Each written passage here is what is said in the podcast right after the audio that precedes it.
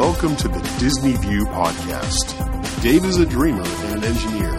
He's a one time cast member, and he's been to Disney World literally hundreds of times. Listen in as he talks about one of his favorite things the Walt Disney World Resort in Orlando, and occasionally beyond the Orlando theme park. And now, here's your host. Please stand clear of the podcaster. Por favor, manténganse alejados del David. Hey everyone, it's Dave. Welcome to another edition of Dave's Disney View podcast. On today's podcast, I wanted to give you some more details around the inner workings of the Emporium. Now, if you remember some of my earlier podcasts and you've listened to me a little bit, you know that I was a cast member in the Emporium in the early 1990s. And it was a great time. I really enjoyed my time working there. And it's very memorable for a lot of reasons. Now, if you want to hear about becoming a cast member, working in the store, and so forth, uh, I invite you to listen to some of my earlier podcasts. Uh, they're, mu- they're much earlier in the sequence, but go through my uh, show notes and you'll find them. If you go through the, uh, the RSS feed, you can find them that way as well.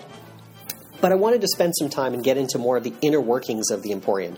I had kind of wanted to do this podcast along the way and just never got around to it. There's just so much to talk about it uh, related to Disney that just never made it back to this one.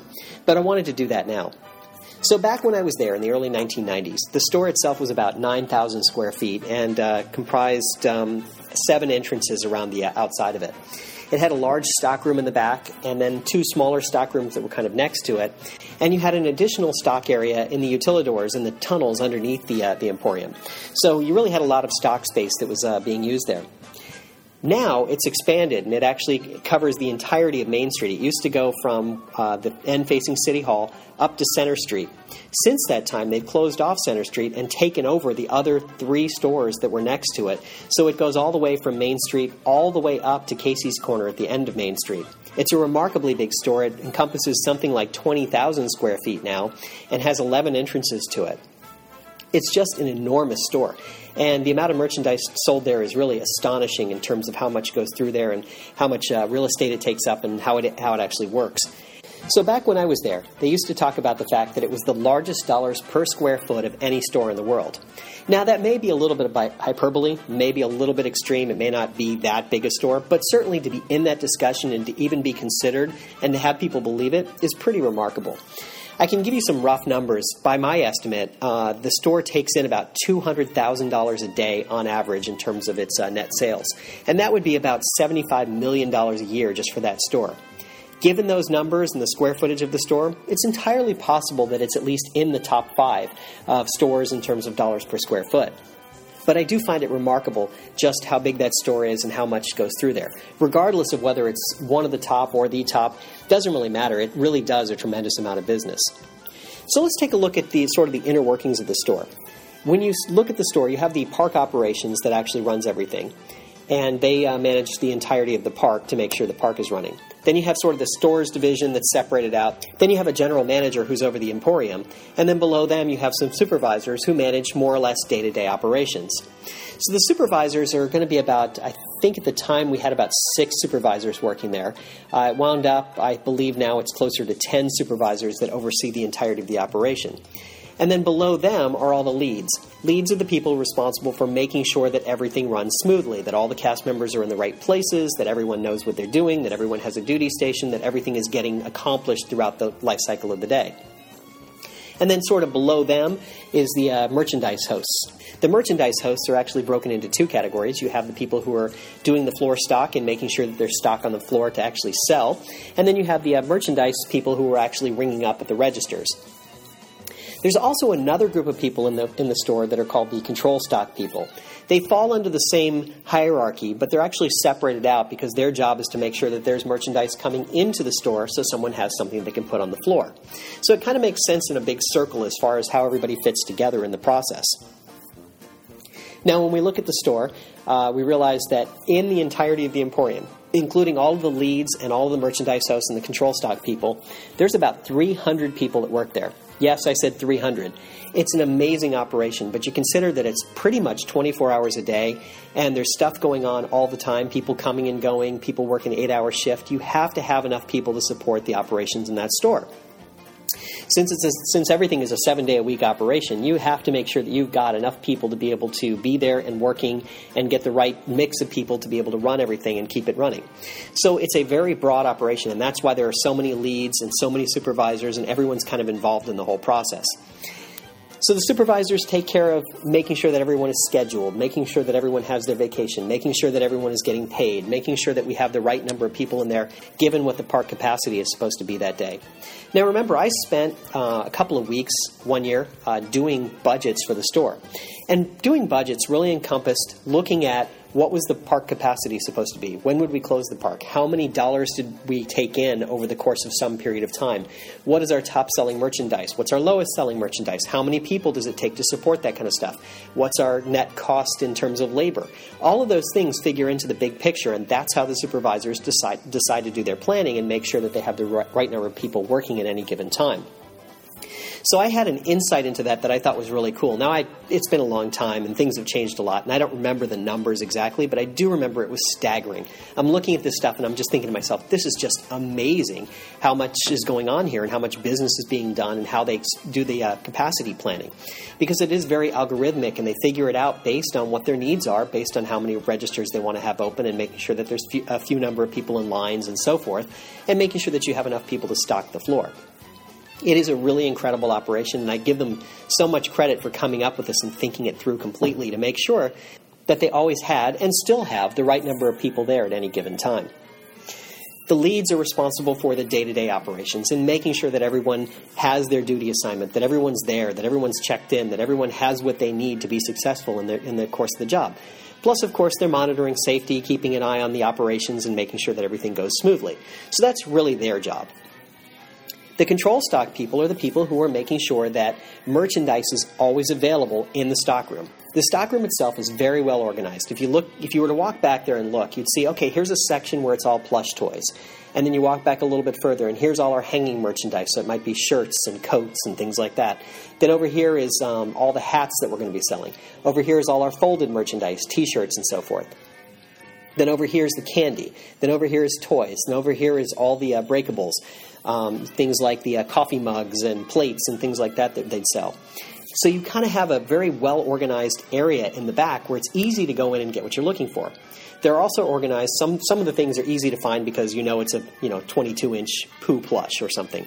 But some things are a little bit harder to find, and that's why if you ever flip over any merchandise, take a you know coffee cup for example, and you turn it over, there's a number on the bottom that's part of the barcode and that number will start with a three digit code and then go on to the rest of the code.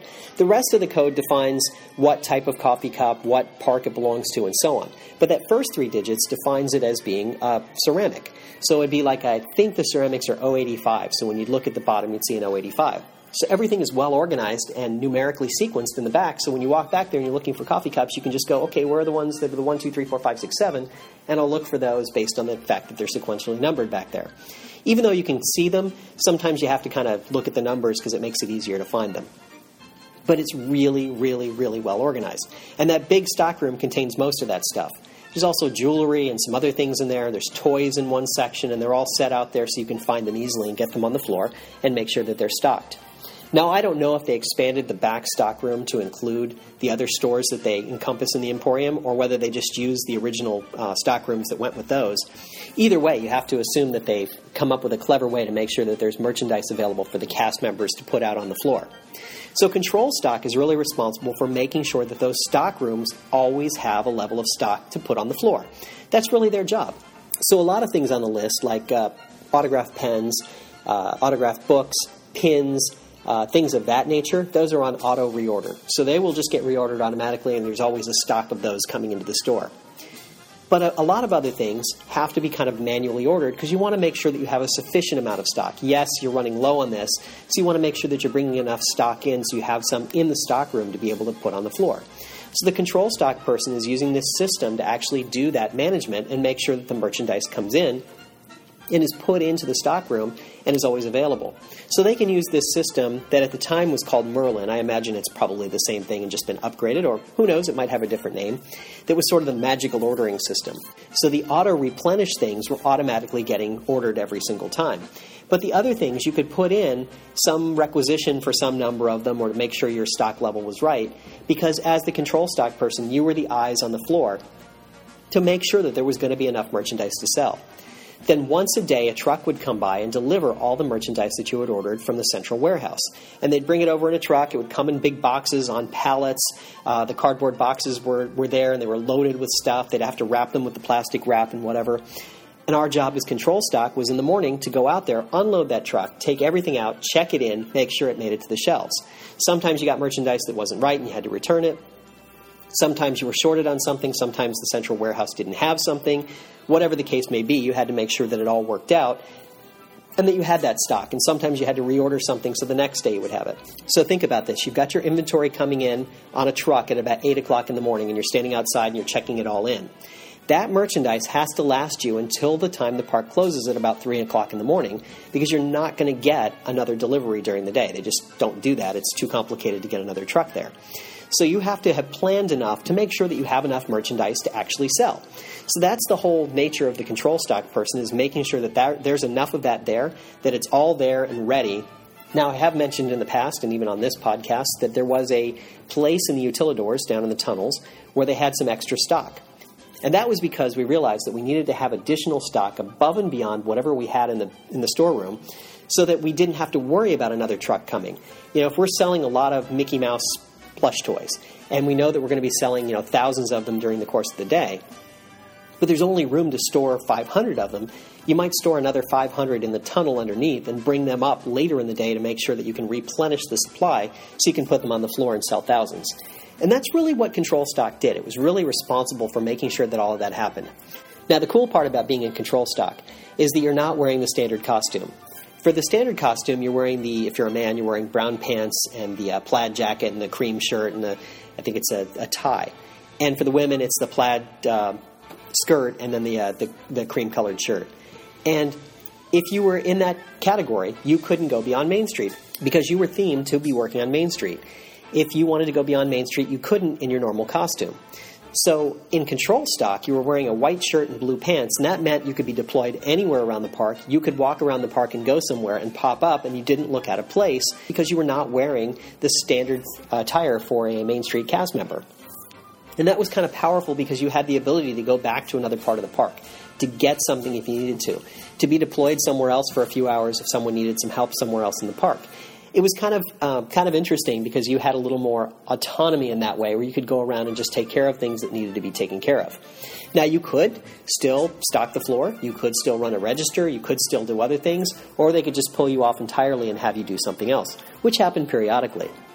Now control stock gives you the broadest view into the entire area, but there's only a small number of control stock people there. In the mornings, there was something like, I think, 12 control stock people working, and then by the end of the day, there was only two left. Uh, so you had different roles that you'd play in there. Some of the other things you had to do was making sure the garbage got taken out so that it, uh, you actually had your stockroom clean all the time. Cleanliness was one of the most important things. You had to make sure that everything was clear, the aisles were clear, everything was clean. There were certain safety regulations you had to follow. There were certain uh, health regulations you had to follow as well, especially since there was candy involved, where they had to be stored in a certain way and the floor had to be a certain amount of clean and clean so many times a day, things like that, that have rules that have to be followed that you had to go through. You also had the uh, the need to take all of those cardboard boxes that you get in. Remember, I said that everything came in a cardboard box. You had to take all of those cardboard boxes, break them down, put them into a uh, machine that would actually bale them for you, and they would get uh, tied together so you could return them to the warehouse so they could be reused or recycled if they were already starting to wear out. You also had to make sure that all the pallets that everything came on were all stacked neatly and off to the back so they could be picked up later that night and taken back to the warehouse for reuse another time. So this was something that you had to be constantly thinking about. How do I keep things clean? How do I keep them neat? How do I keep them organized? And as a control stock person, that was well within your domain. As soon as you were done with your job of checking everything in, you had to make sure that every, the area was clean and neat. That was a big part of everything you did. Now I'd like to switch over and talk about what it's like to work as a merchandise host. When you're hired on to work in a store like the Emporium, typically what they'll do is they'll put someone in to run the registers because the registers are relatively easy. All you have to do is scan all the merchandise that, they, that a guest brings to you, scan, scan, scan, and the system will tell you how much they owe. If it's a credit card transaction, you swipe it. If it's a uh, traveler's check transaction, you would just verify the signatures, verify the ID. And if it was cash, all you had to do was make change. And of course, they taught you the easiest way to make change. You're always counting up. So if somebody bought $10.60 worth of merchandise and handed you a $20 bill, all you had to do was count to 11. So you gave them enough change to take it to $11. Then give them enough dollar bills to take it to $15 and then give them a 5 for the difference. You didn't have to think about how much change you had to give them. It was just adding it up to make it easy. It was really, really clever the way they'd set this up. So essentially anyone could run a register, and that's why they'd give you that job first to sit there and run the register. So uh, if you showed some aptitude and some skill, you would get asked to do stock. Because the important part about stock was that you had to have merchandise on the floor to sell. The store always had to look neat. Everything had to be well folded and put away. Now, late at night, it was always hard to keep up with the number of guests that were coming in the store. It was you couldn't keep up and you couldn't uh, keep everything folded and keep all the shelves neat, but you did the best you could under the circumstances. The rest of the day, you could do it pretty well. You could make sure that all the merchandise was on the shelves very neatly. All the shirts were folded, everything was nice and clean. There was always enough stock out there so that it looked well stocked and looked like a well run store. So that was your job if you did floor stock. So you had to look around at the merchandise. You would get a section that you were supposed to support that day. And you would look at that section and go, okay, I need to do, I'm going to do shirts now. And you go in the back and start getting shirts and stocking those and refolding them and stocking them and refolding them. If you were doing hats, you'd always make sure there was enough hats out there. If you were doing um, some of the ceramic stuff, you'd have to make sure that it was neat and organized and was always in the right places and looked very um, organized so people could pick it up and take what they wanted. You also had to walk around the store periodically, pick up things, put them back because people would leave them in the wrong place. And of course, you had to clean up once in a while. You had to be neat and organized just like everybody else and make sure that everything was nice and clean and there wasn't trash on the floor and there wasn't stuff all over the place and you just make sure that your area stayed neat and orderly. And it was it was pretty easy, but it took a lot of work. You know, and you're talking about so many people working in there and so many people moving around that it takes, you know, a lot of effort just to keep everything kind of flowing smoothly.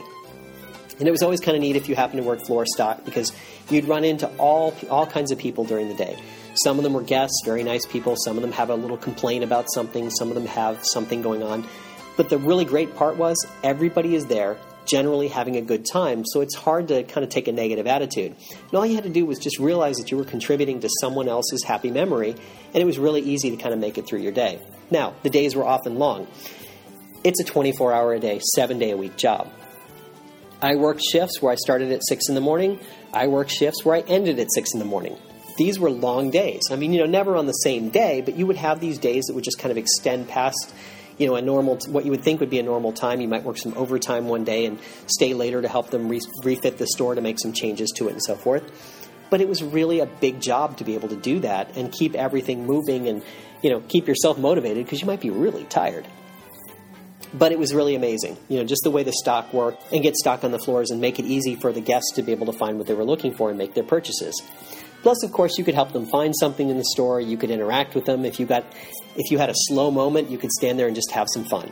There was a lot to be said for being in that store.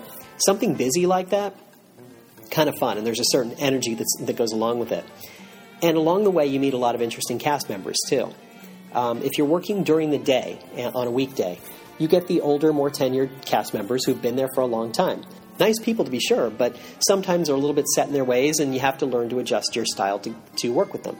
You work at nights, especially on closing shifts, and you're going to work a lot with the college program kids. Great group of uh, people, right? A lot of fun, but different energy. Very different than the people you're there with during the day. And then there are a mix of them if you're there other days. If you're there on a weekend or you're there, you know, mid shift, maybe until eight o'clock at night, you might see some different groups of people. So it's really kind of interesting because you need to learn to get along with everybody. Because with 300 people there, you're going to run into all manner of people. It doesn't matter what you know, what they are, who they are, where they are, whatever. You're going to run into them, and you're going to have a chance to interact with some of them. And you really have to learn to get along. It's kind of fun because you really learn how to how to be that small world and get along with everybody.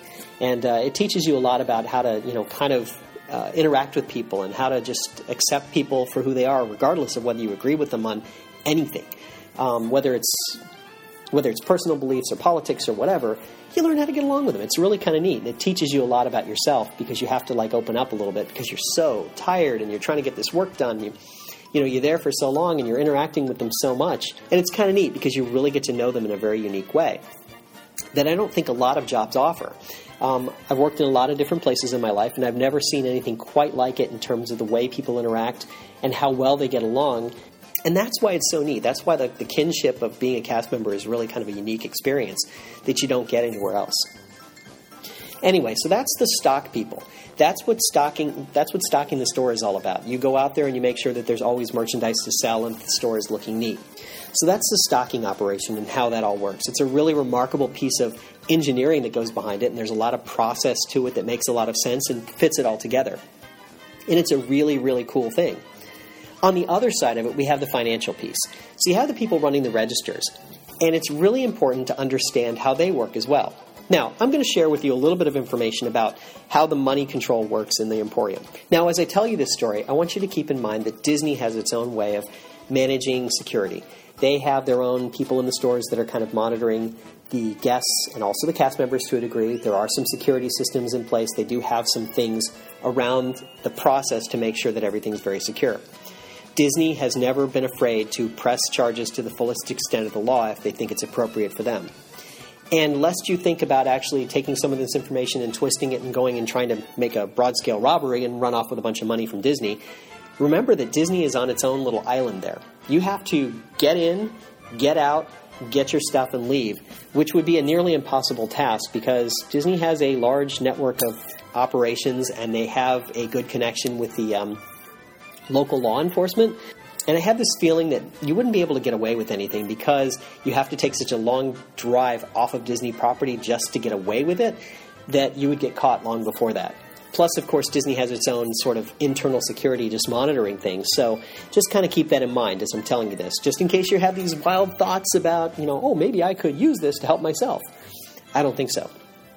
Okay, so here's the way it works there's an area down in the tunnel that's called cash control. Cash control is basically a bank. It's an area where they keep all of the cash that they need to work with throughout the course of a day, throughout the course of uh, a night, whatever period of time they're looking at. There are armored cars that come into the tunnel and actually pull up and will take money or deliver money to cash control. Primarily, what they take is coins. They'll be uh, taking coins out of the tunnels. You'll see sometimes if you happen to be down in that area of the tunnel, you'll see them putting huge pallets of coins that they then lift into the back of the armored cars to, to leave. Now, they do exchange money when money becomes worn out, or they do if they have more money than they're going to be using. They'll be sending that out as well. But that's all handled uh, as needed through the process what will happen is at the beginning of the day, so when opening shift starts, a number of cast members will be sent down from the Emporium to cash control. Their job is to secure the cash that we're going to need to put in the registers for the day. Someone has already figured out how many registers they need to have open during the day and how much additional cash would need to be on hand to support the day. So, what they'll do is they'll go down to cash control and they'll get that amount of cash. It's usually doled out in uh, smaller bills to make sure that it's easily usable throughout the early part of the day. They'll bring that back to a uh, vault in the back of the Emporium where they'll start to uh, separate it out into the registers that they're going to need for opening. Now, I can't remember the exact amounts that they put in the registers, but each one of the registers that's going to open has like something on the order of $120 in it. So it's some number of ones, fives, tens, twenties, right? So they want to be able to open and then some coins as well. They want to be able to open uh, with enough money in there to be able to make change early in the day. Now, they tell you when you're working on the register, be aware of how much money you have in your register. And if you need more or you need to make change so it looks like you know you don't have enough nickels or you don't have enough $1 bills, call and we'll bring out change for you and we'll make change. So throughout the course of the day, you'll be people will be exchanging money and you'll be giving them change back. So the register has a computer in it, of course, that's keeping track of exactly how much merchandise changed hands, how much money should be in the register, how many traveler's checks should be in the register, and how much credit card receipts should be uh, there for the register as well. And at any point in time, you go into the store and you say, you know what, I think you gave me the wrong change.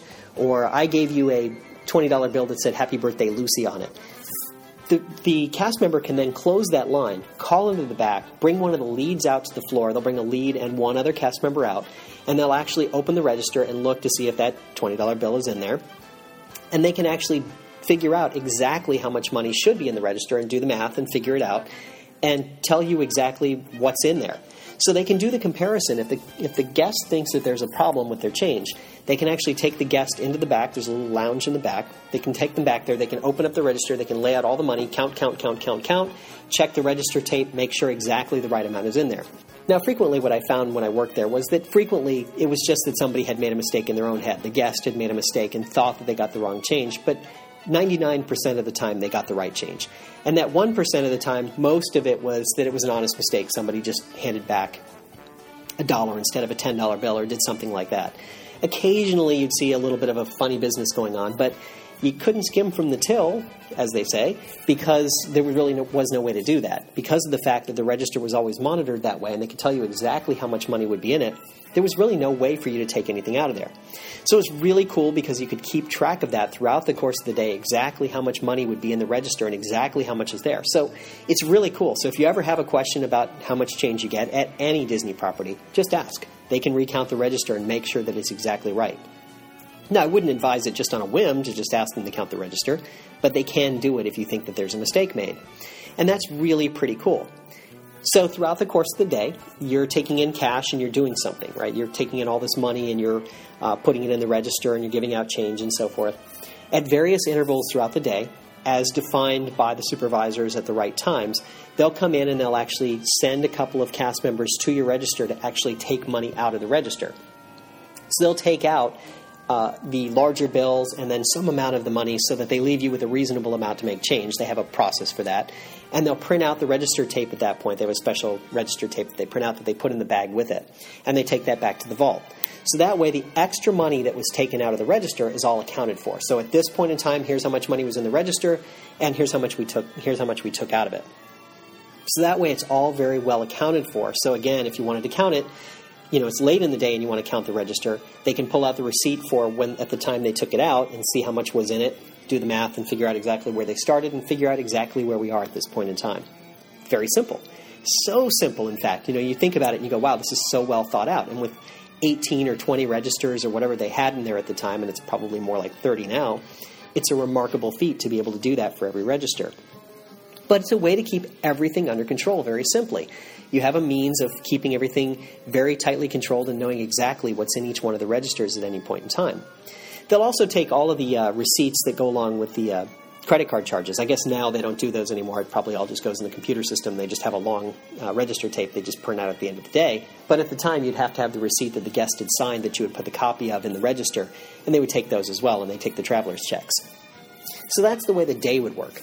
As we get to the end of the day, this is where the really the magic happens everything's got to be done from the time the park closes till the park opens again. So if there's painting that needs to be done, polishing the floors, restocking the shelves, changing the order of merchandise on the floors, and of course counting the money, that's all happening at that time.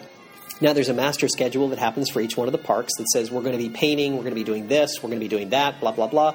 We're going to be re landscaping, we're going to change the window displays, whatever it might be. All those things are happening on a master schedule. They're all well planned in advance. So that's why when it comes to Christmas time, they're able to put out all the decorations and it's all very well organized. It can be done in one night because it's all part of the master plan. So they get all that together. Everything's everything's laid out there. They coordinate with the general manager, who then coordinates with the supervisor, who coordinates with the leads, to make sure that if they're going to, let's say, repaint a mural on a wall, all of the merchandise would be moved off of that wall so that they'd have access to it and then it would be scheduled so that all the merchandise would be put back on that wall the next morning. So it's really, really clever. I mean, it's all very well scheduled. Now, as far as the closing stock, your job was to make sure that everything was restocked into the store, that all the merchandise looks perfect so that when it opens in the morning, there's nothing to do for the floor stock people but make sure that everything's in order, right? So at the end of the night, you'd just be closing it down. You had to do a little bit of cleaning around the registers and around some of the display areas. But for the most part, a cleaning crew came in and would do the floor cleaning and all that kind of stuff. But you just wanted to make sure it was neat. If they wanted to change a wall, you'd change a wall. If you wanted to change a display, you'd change a display. All of those things would be happening at that time for the next few hours. Now, on the uh, money side of things, what would happen is they'd select a number of people who were working the registers to sit down and actually take a register and count its receipts for the day. So you'd take the money that is in the register currently, and you'd uh, you'd actually count it up. So you'd actually count up how much money is physically in the register right now. You'd get, be given all the receipts from any time that they had removed money from the register. You'd have a little sheet that you'd write down how much money is in the register when you're counting it then, how much money had be t- been taken out previously in cash, how many receipts were there for credit card charges, how many traveler's checks were there, and then you total it up as your total amount for the day.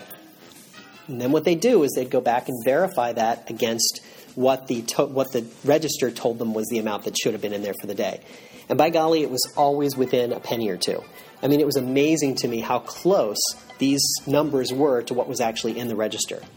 It always worked out. It was really pretty neat. I think you know part of it is you realize as a cast member that there's an onus on you to make sure that you're giving the right amount of change and everything's working out.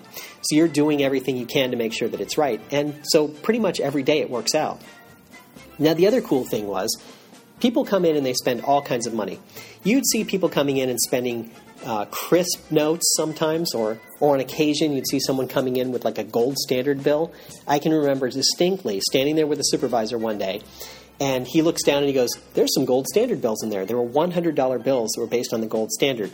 Now, intrinsically, they're worth $100 based on the U.S. government's uh, use of them, but to collectors, they're worth way more than $100." So the deal was it was perfectly acceptable to go ahead and change out $100 for $100. So if I had $100 on me in $20 bills or $5 bills or whatever it was, I could take that $100 bills out of the register. Had to let the supervisor know I was doing it, of course, but I could do that. And as long as the register balanced at the end of it, all was good. Now, if for some reason the register didn't balance and they had a problem with it, they would go back and look at the logs of all the people who had logged into that register during the course of the day. Everybody had their own code. You had you have to log into a register every time you're going to use it. So you put your code in, so everybody knows you're the one using it, right?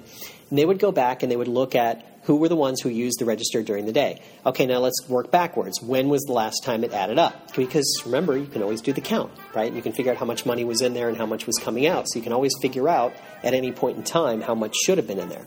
So you can figure out who the cast member was that made the mistake. And then they could get called on it if that's necessary. I did see one cast member get into trouble for it. It was a discrepancy of a few dollars, and it was there was some explanation for it. I don't recall what it was, and they got a reprimand for it, but they didn't lose their job. Certainly, they could lose their job. You could wind up getting fired for that. So it's really kind of interesting. And then at the end of that, when everything's counted up, all that money gets taken down back to cash control. Like I said, a big bank with a vault in the back and you put all that money, you would hand it to the tellers, they would give you the receipt for it, they would recount it while they were standing there, tick, tick, tick, tick, tick, tick, tick. They had machines that would do the counting really quickly, and they would tell you exactly how much you had. They would give you the receipt for that. You would take it back to the emporium, hand it to the supervisor, the supervisor would put it in the log, right? So that way you had this check and balance. It was this complete circle. You knew exactly how much money was changing hands, where it was going, how it was going. They in cash control also had access to the computers that were in the in the Emporium's uh, cash registers, and they could see how much you were supposed to bring down, and they would check to make sure that it was there. So nothing happened between the time it was counted and the time that it was turned in really, really remarkable. Just an amazing thing. And then, of course, they have all those numbers. Now they can uh, distribute them to the right people to know exactly how much is selling, what's selling, what's selling best, how much do we make on it, da da da da da. And you have all that control stock information about what merchandise is moved so we know what's really selling. So now the buyers can look at it and say, okay, we need more of this or we need more like this. And the people doing the financials can figure out how much the park is making. That's how they decided to expand the Emporium. You look at the Emporium and the Emporium itself was making X dollars a day.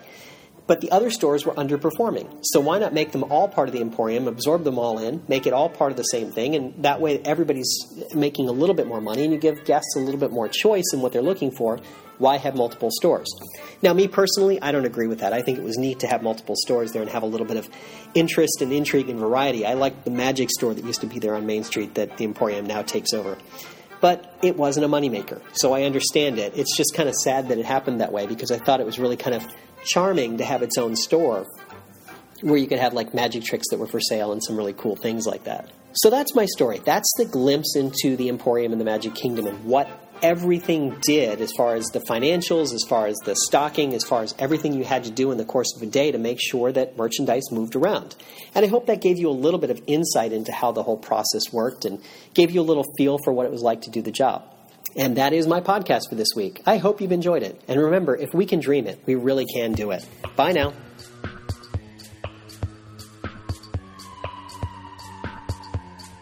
Thank you for taking a ride with us on the Dave's Disney View podcast. Show notes, more information about this podcast, and about other great podcasts on the web can be found at disneypodcast.net. Also, you'll find some links to Dave's iPhone applications. See and share hidden Mickeys or organize your pins when you go pin trading. Our thanks go to Craig, also known as Sound Sounda Music. Craig produced the original music you hear in this podcast.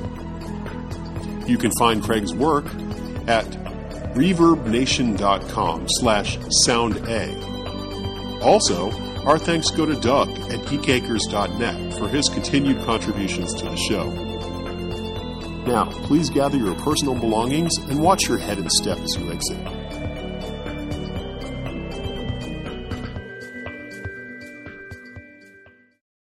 Show number 109